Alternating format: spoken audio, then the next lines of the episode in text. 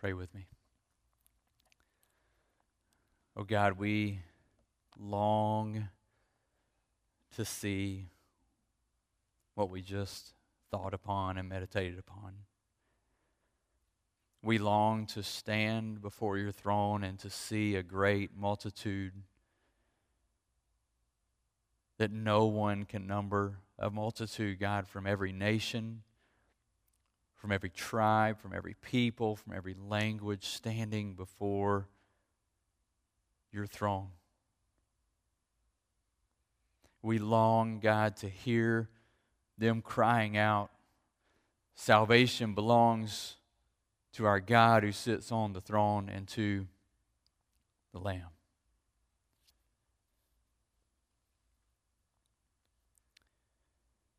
God, set our gaze upon that.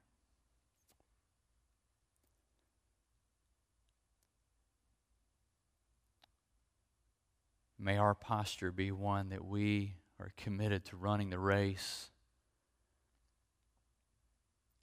and carrying out the work until it is done. We ask this in the name of Christ for the glory of Christ. Amen. The International Mission Board has identified 11,730 people groups in the world.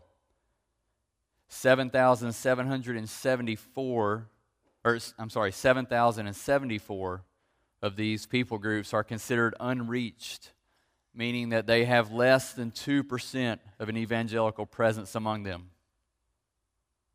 That's 4 billion 632,701,095 people. Of these, 356 of these people groups do not have access to any evangelical print, audio, or video resources or people. No one to tell them the gospel. Nothing they can hear, nothing they can read. That is 11 million. 314,850 people. There are 204 languages in the world that do not have the scripture translated into them. They cannot open the Bible and read it. They cannot memorize John 3:16 in their language. They cannot read Revelation 7 and know what awaits those who praise the Lord. 204. 154,937 people die every day without Christ. That's two people every second. That means that in the time that I just read these numbers to you, at least half of us would die. There is no way to soften these numbers. There is no way to smooth them over. There's no way to make them seem less shocking or less ominous. But what these numbers do is they confront us with a series of serious questions that we have to consider. Questions like Do I really believe the Word of God? Do I really believe that it's true that every person who dies outside of Christ will experience the full wrath of God Almighty? Do you believe that? Is that just a Sunday school lesson? Or do you really believe that today 154,937 people die and they will be at the hands of an angry God, the hands of a God that will pour out his wrath on them Do we truly believe that no man comes to the Father except through Jesus Christ? Do, do we truly believe that there is salvation in none other than the name of Jesus Christ?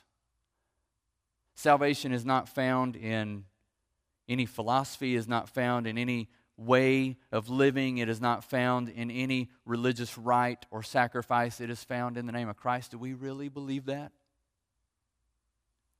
Do we truly believe that He is the way, the only way for these to be saved from the brink of impending judgment that awaits them?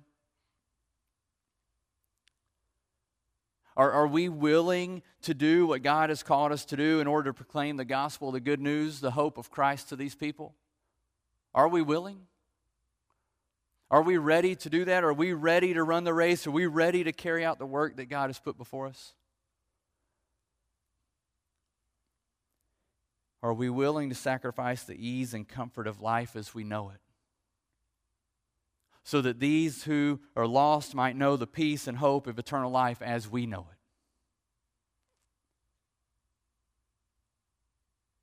it. Is that us, or are we so content with ease and comfort and the way things are that we will sit here and we will hear about missions and we will be content with this kind of this this this this feeling of, oh, that's so motivating, and oh, that's great what that missionary's doing, and oh, it's just wonderful to hear? Or are we going to be a people who's look and they see that the need is great? A people who knows that the gospel is greater, that we serve a risen God? Are we going to be a people who says, I am going to follow Christ, I'm going to pursue Christ, I'm going to run hard after the mission He's called us to do? Are we a people that says, we have work to do? We're a people with a mission. We're a people with a task to accomplish. Are we going to do it? That's the question. Are we going to run hard after the mission that God has put before us? Or are we going to just walk through a nice, pretty foyer week after week and casually glance at a statement on a wall that says reaching the world and think nothing of it? We have to be about our Father's business. And our Father's business is to redeem a people unto himself that will stand before the throne of God and lift high the name of Christ and declare that salvation belongs to the Lord. So, our question this morning is this What is the mission of the church? What is the mission of the church? What is, maybe another way of asking, what is the specific task or purpose for which the church is sent into the world to accomplish?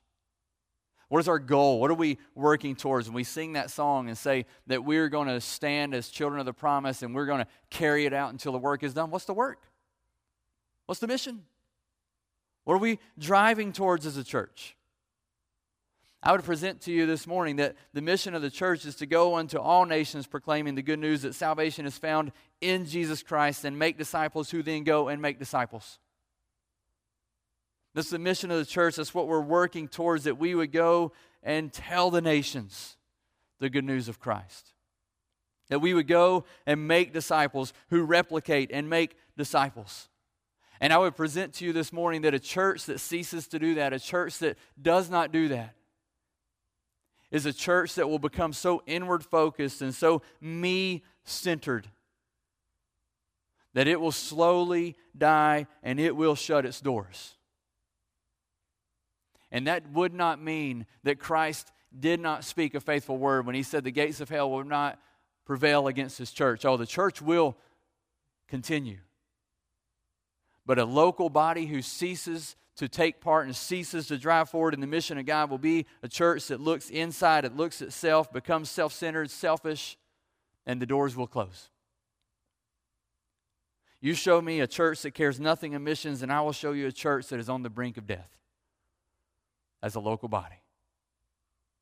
But the true church, the church that God has formed, is the church that goes forward in God's mission, who steps along with God's heart, who takes part with the Missio Dei, the mission of God, who sees God's mission and says, That's my mission, that's what I'm going to do. That is the church that will prevail. That is the church that, that the gates of hell will not prevail against it. That's the church that we are called to be, and that's the church that we will be. A church that is set upon loving God, loving one another, and reaching the world for the glory of God. So when we think about what is the mission of the church, where we start is this is that the mission of the church is rooted in the mission of God. And what I want you to see is that, that God's plan and mission has always been that the nations would be glad in Him and that they would know and declare and praise Him for His salvation. We see that. We see that, that God created man to, to be in fellowship with Him, to have a relationship with Him to have perfect communion with him. But, but man rebels and breaks that relationship in genesis 3 and then what we read in the rest of the biblical narrative is god's action to redeem man his plan unfolding. Here, here are some of these texts. As god works out this plan in genesis 12 1 through 3 when he forms a people unto himself through abraham he says now the lord said to abram go from your country and your kindred and your father's house to the land that i will show you and i will make of you a great nation and I will bless you and make your name great so that you will be a blessing. But he doesn't stop there. Listen what else he says. I will bless those who bless you, and him who dishonors you I will curse, and in you all the families of the earth shall be blessed. In Abraham, all the families of the earth shall be blessed. We know down the road in Romans chapter 4 that Abraham is set forward as, as the, the premier example of one who lived by faith and that the children of God are rooted in that same faith. We see in Psalm 46:10 where God says, "Be still and know that I am God. I will be exalted among the nations. I will be exalted in the earth." We see the missions heart of God. He will be exalted across the globe. That text that we prayed through last week, Psalm 67, 1 through 3. May God be gracious to us and bless us and make his face to shine upon us that your way may be known on earth.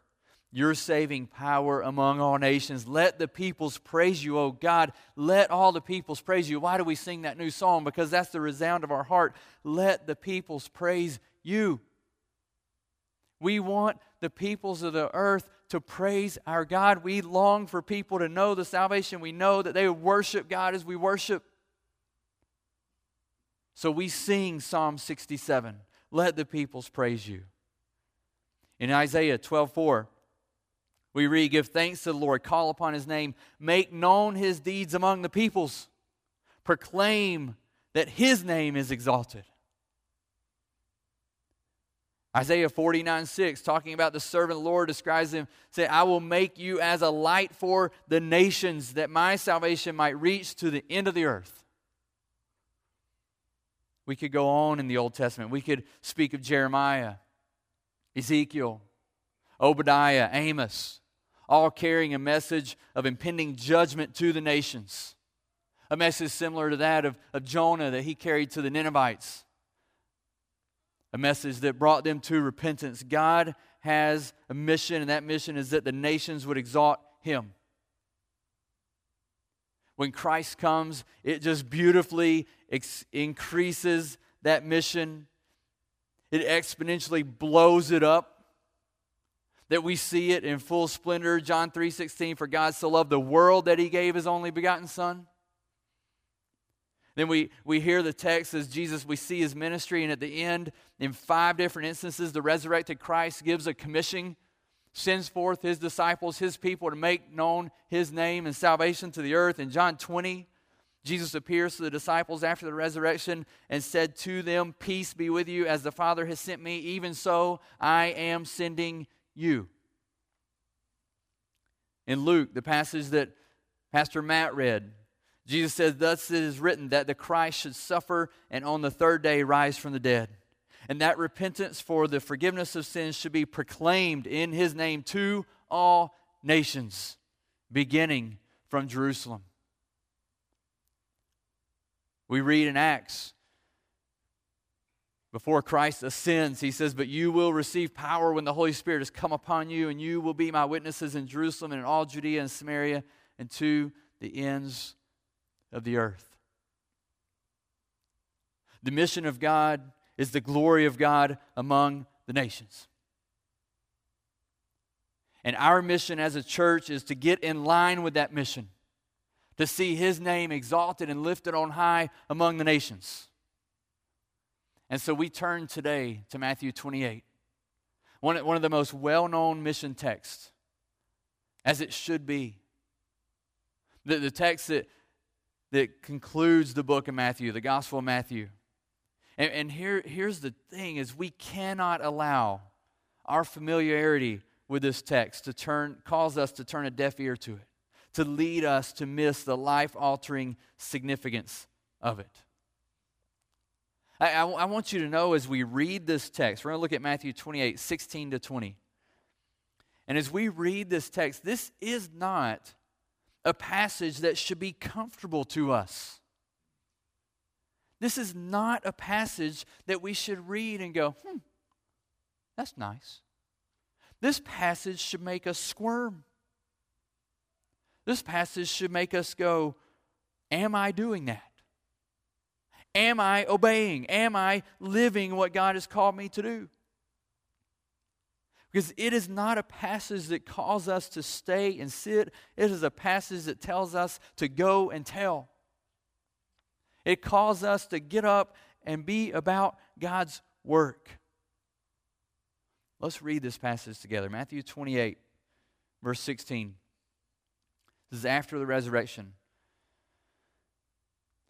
It says, Now the eleven disciples went to Galilee to the mountain to which Jesus had directed them. When they saw him, they worshiped him, but some doubted.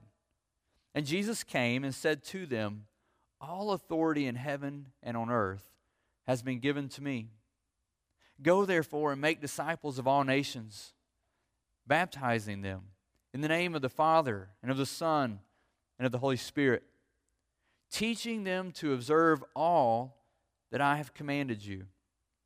And behold, I am with you always to the end of the age. I think what, what you have in this passage is somewhat of a hinge on a door. It's a passage in which we find the disciples kind of huddled around their rabbi, a small band of, of men listening and learning and following him. And when Jesus speaks these words, he pushes open the doors. And that group of men walk in to the world. They walk into a situation that we see in Acts, where the church explodes, where the gospel is taken to the nations. This is a text that, that catapults the church into the mission of God. It slings us, it hurls us forward into his mission. And where Jesus says, You're to go. I want you to go and tell. I want you to proclaim my salvation to all the earth. And it hurls them into the mission of God. We see in verse 16 and 17 two responses two responses. When Jesus gathers them together, it says the, the disciples went to Galilee to a mountain to which he directed them. We don't exactly know where that is, but obviously the disciples did. We have guesses and assumptions. It says in verse 17, when they saw him, they worshiped him, but some doubted. So the disciples worshiped him as they worshiped him. More than likely, it's not the disciples that doubted, it was others around. But here's what I want you to see just briefly is that there's two responses. Some will worship, some will doubt. They all saw. they all saw the resurrected Christ, but some doubted. But others worship. That same response is going to be true today. We present the gospel, we declare Christ, we declare there is salvation in none other. Some will turn and some will worship him, but some will doubt. Some will doubt. And we can expect that. Verse 18 Jesus says to them, All authority in heaven and on earth has been given to me. All authority has been given to me. We saw Jesus' authority in the Gospels. If you just think about some of those lessons, some of those stories you've heard in the Gospels, you think about the moment that, that the, the waters are raging, the storm is intense, the disciples fear, and Jesus is sleeping and he gets up and he rebukes nature, and the storm calms. He shows authority. We see the times where he speaks authoritatively over those in sin and shows his authority to forgive sin. We see the moments when he casts out demons. Demons shudder before him, that he has authority over the spiritual realm. We see moments where healing, he has authority over physical ailments. So it's not as though Jesus had no authority and then all of a sudden he was given. Now you can have authority, Jesus. That's not the case. Jesus was God. When he walked upon the earth, he was God and he had authority. But what's happening here is this sphere of authority has expanded to include the heavens and the earth. It's what we, we read. You want to turn there, just listen Ephesians 1, verse 20. It talks about God's work and according to the working of his great might that he worked in Christ when he raised him from the dead and he seated him at his right hand in the heavenly places, far above all rule and authority and power and dominion and above every name that is named, not only in this age, but also in the age to come. That Christ's authority has been expanded. He is no longer the suffering servant, smitten and afflicted by God the Father. He is the risen and reigning King. He is the Lord. You don't make him Lord, he is Lord. Right? He reigns supreme. All authority has been given unto him. Listen, this is important.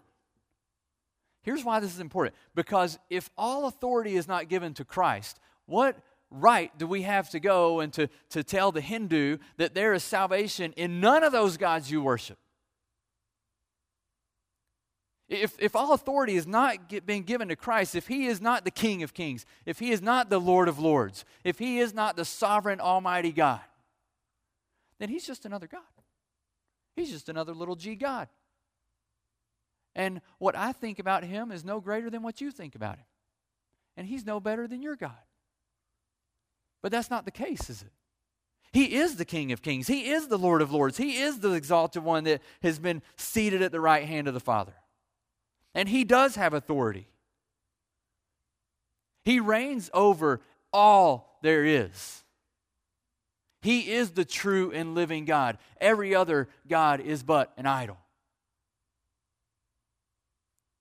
And so when we go to the nations and we speak the name of Christ, we are speaking of the one who has utter authority over every evil spirit that binds them, that, that they worship, that they live in fear of. Christ has authority over those evil spirits that those trinkets that protect them from evil, that those sacrifices they offer every time they walk into the village, that the shaman that they trust to heal them and to protect them, Christ has authority over all of them. That the bank accounts that people trust in, they can be taken just like that. The health that we trust in, the doctors we trust in, Christ has authority over all. He is God. And as we read in Daniel, his authority leads to God's global exaltation. his dominion, the authority of the Son of Man, results in the praise of God Almighty among the nations. Then we turn to verse 19 and 20. The, the passage that we understand and, and know as the Great Commission, the church's mission we read that Jesus says, Go therefore and make disciples of all nations, baptizing them in the name of the Father and of the Son and of the Holy Spirit, teaching them to observe all that I've commanded you. And behold, I am with you always to the end of the age. Now, I want us to look at this in two ways. I want us to see the primary task that we have. And then I want, to, I want us to see the, the expansive scope that we see here. So, what is the primary task?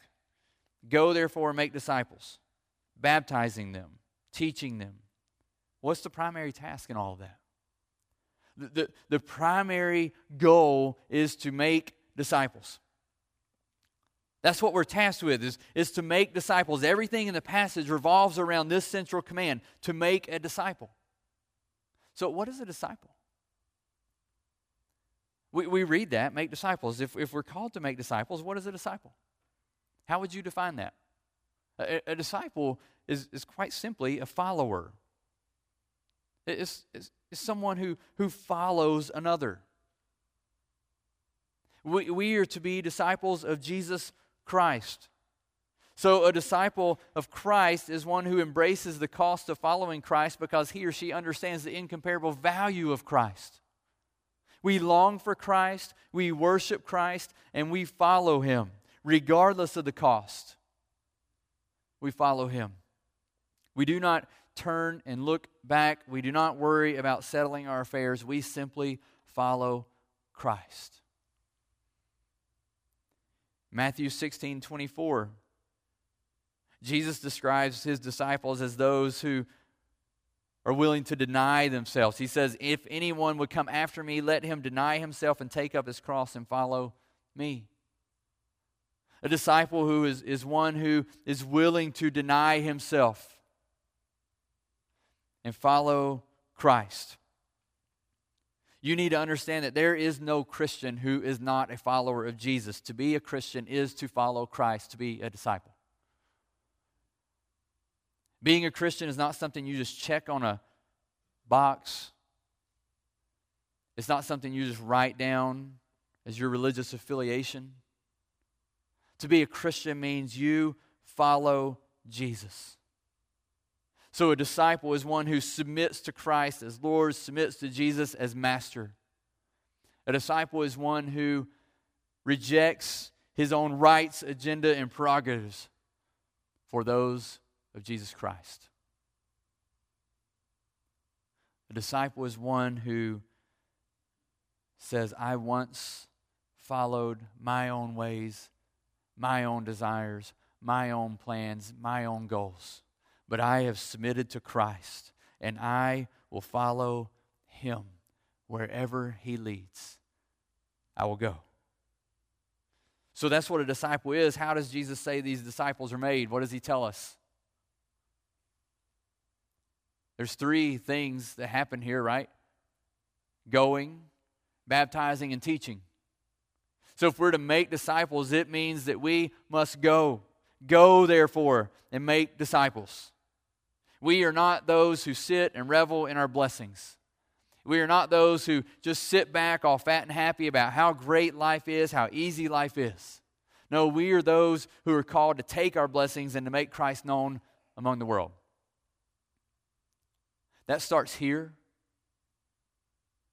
That we would go and make disciples in the streets, in the homes, in the businesses, in the public square, of Somerset, Kentucky. It means going to various parts in our state to speak the name of Christ. It means going to Columbus, Ohio to partner with church planters and to share the gospel. It means going to Quebec, Canada. It means going to Peru. It means going to the Philippines. It means going to Syria. It means going to Utah. It means going to Africa. It means going wherever God gives you the opportunity to go. Wherever God affords you the ability to go, it means going and telling about Christ. So we see going. The second thing we see is baptizing that we would proclaim the gospel and that people would respond in repentance and faith and then obediently be baptized as a public confession that they have turned their life to Christ. We understand that baptism does not save, but it is a demonstration, a symbol of the salvation that has come from Christ. It is a declaration before men in which we confess that Christ is Lord that I have died to self and I've risen to walk in newness of life that Christ has given me. I've walk, I'm walking now, living now for His glory and His honor. He is my Lord. So we go with that purpose. We don't go just to be nice. We don't go just to be kind. We don't go just to improve living conditions. We go to proclaim Christ. We go to make disciples and to see those disciples baptized in the name of the Father, the Son, and the Holy Spirit. That they are baptized into the, the triune God that there's no mistake about what they're doing. That in that moment you are confessing that you are a disciple, you are a follower of Christ. Have you been baptized? I, I know there's probably some here among us that would say, Yeah, I'm, I'm a Christian, but I haven't been baptized. That, that doesn't make sense in Scripture. If I'm a follower of Christ, I'm told to be baptized. Are you a follower of Christ?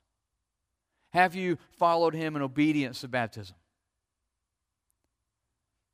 So we go, we baptize. And then the third way that disciples are made is through teaching. Teaching them to observe all that I commanded you, he says in verse 20. Making disciples involves discipleship. That's a novel idea, isn't it? Making disciples involves discipleship.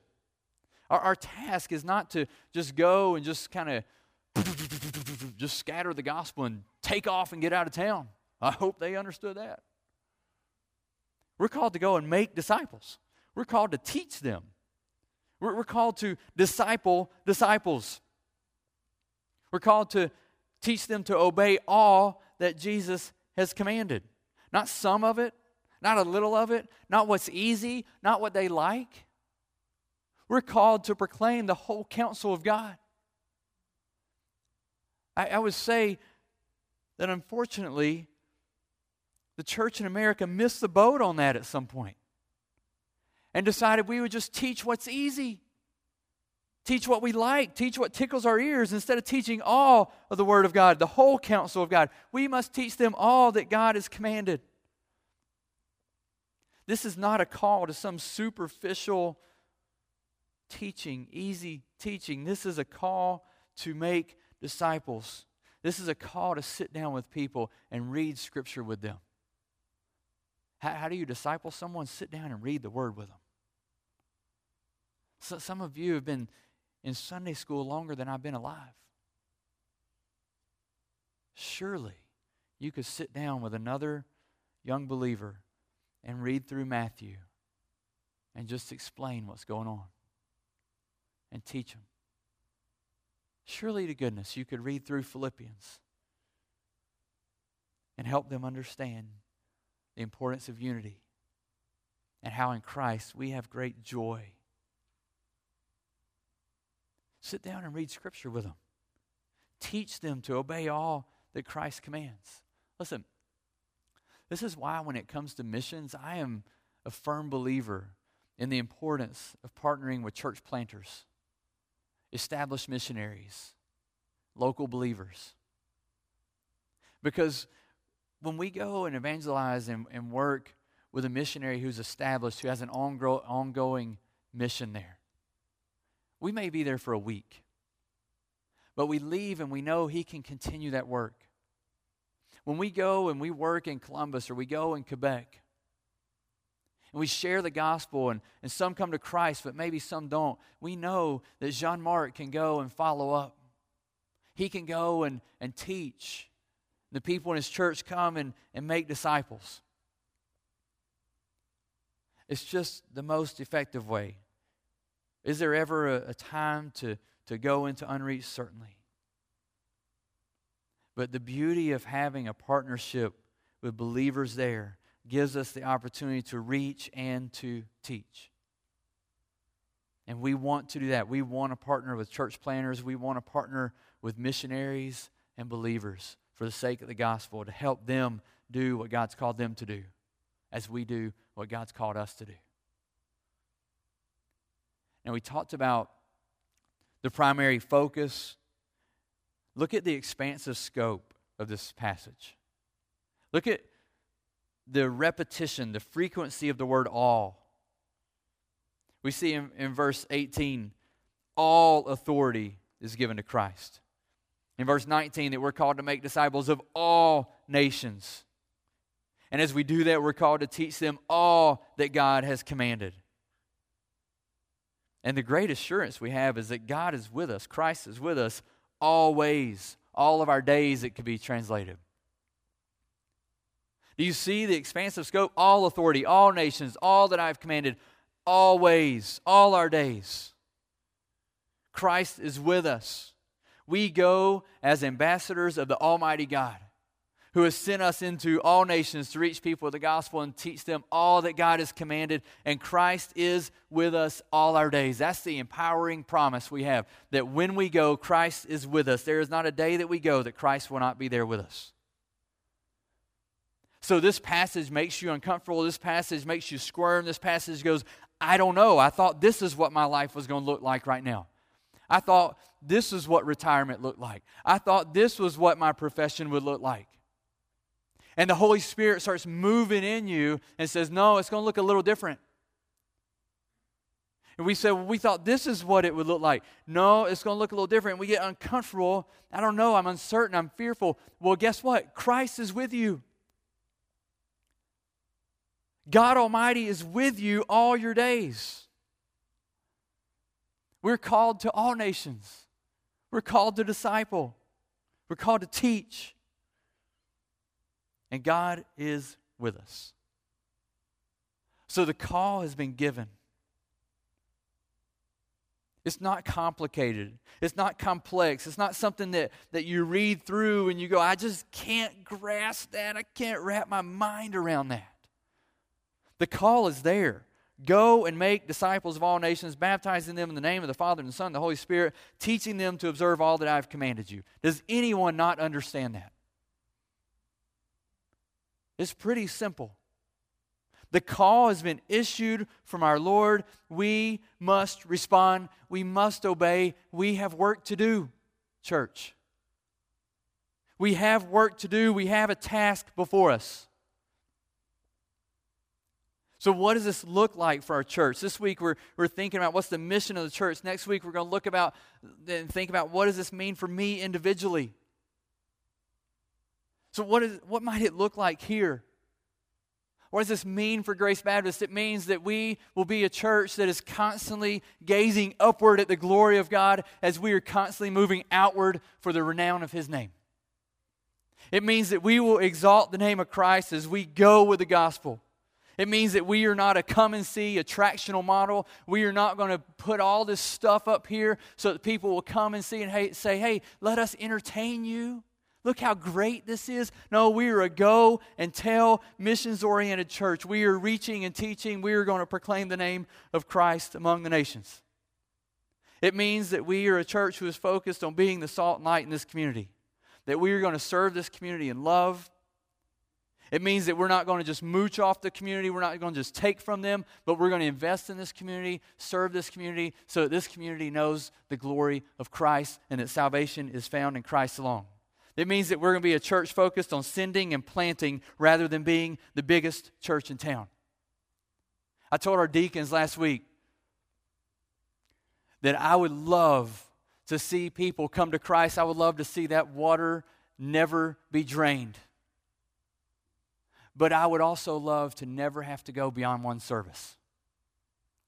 I would love to see people turning to Christ, coming to Christ and we raise them up and we disciple them and we teach them all that God has commanded and we send out.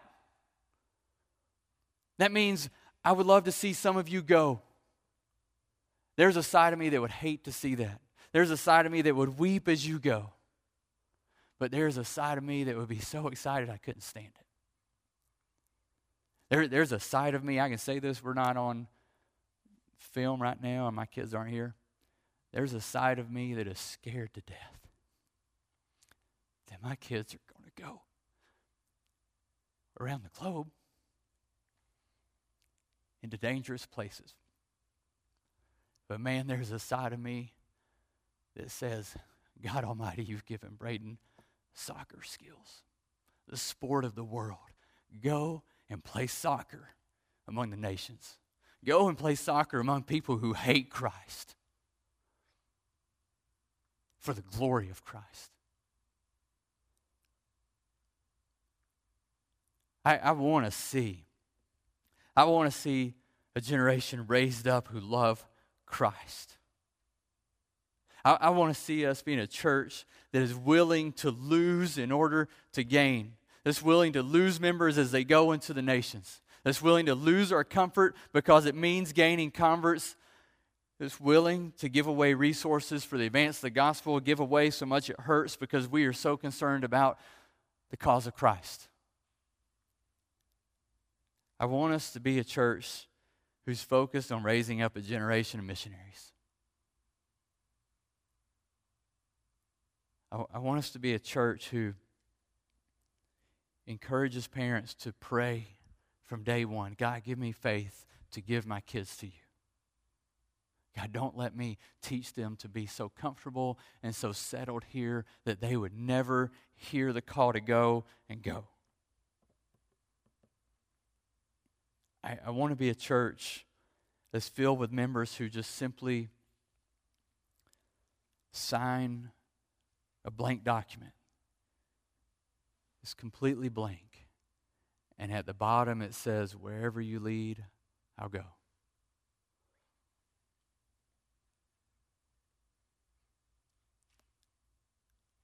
Want that to be Grace Baptist.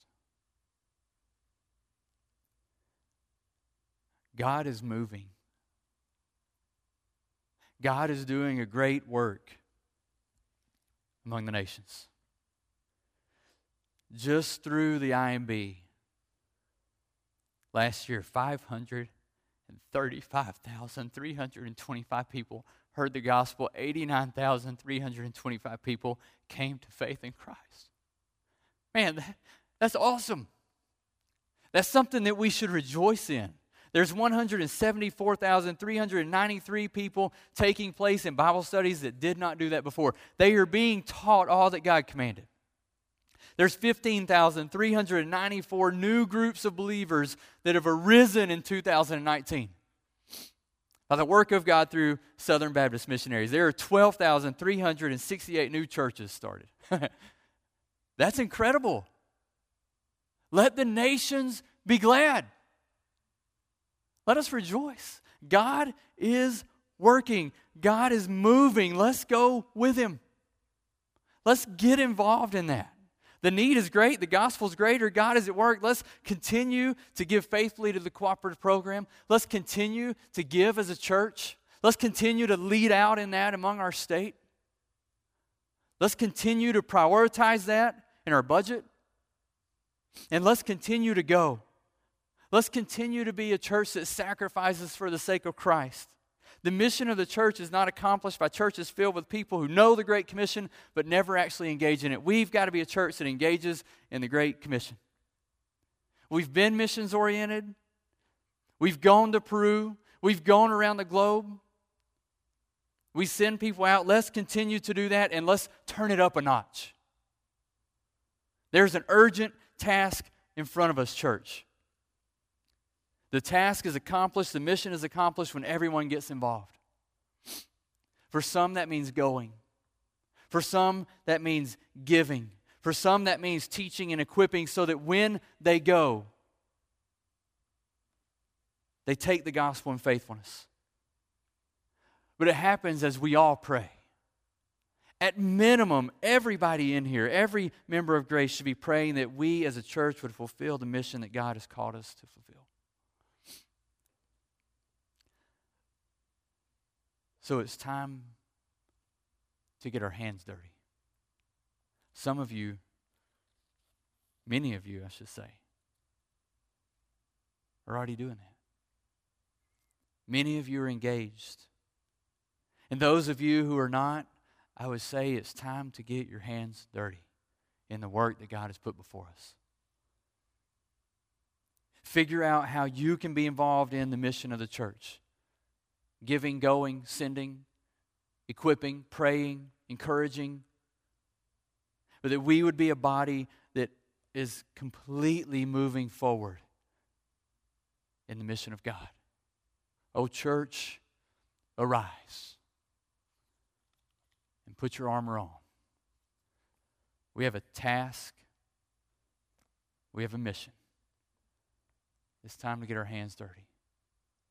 Let's go and let's make disciples of all nations. Father, we pray